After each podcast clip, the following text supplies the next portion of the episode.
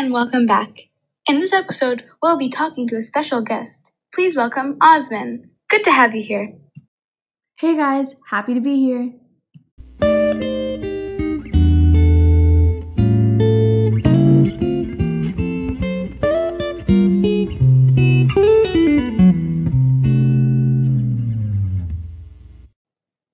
So Osman, let's talk about the Ottoman Empire. Yes, one of my biggest successes. What was your army's biggest achievement? My biggest achievement in history would have to be conquering Constantinople. Why was conquering Constantinople a big achievement for you? Because Constantinople was known to be unconquerable, and when we overruled the empire, it immediately put us on top. Does it make you feel more powerful than you were before in any way? Honestly, it does, because after me and my army conquered Constantinople, it felt like we could conquer any other empire. Well, Osman, thank you for being honest.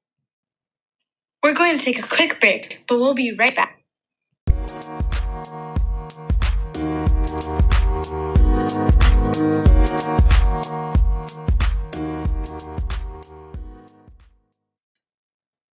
And we're back. So, Osman, you went from a decent empire to the most powerful empire in the world. How do you manage to do that?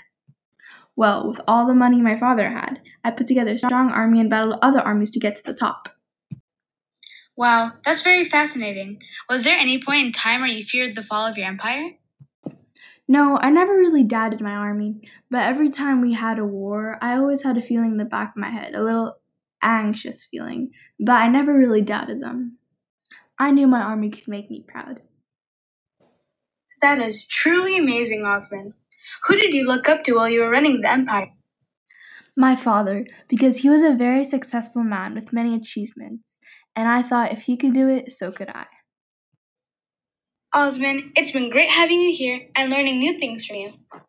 Well, I'm glad I taught you more things than me. Well, that's it for today. Come back for another episode next time. Bye.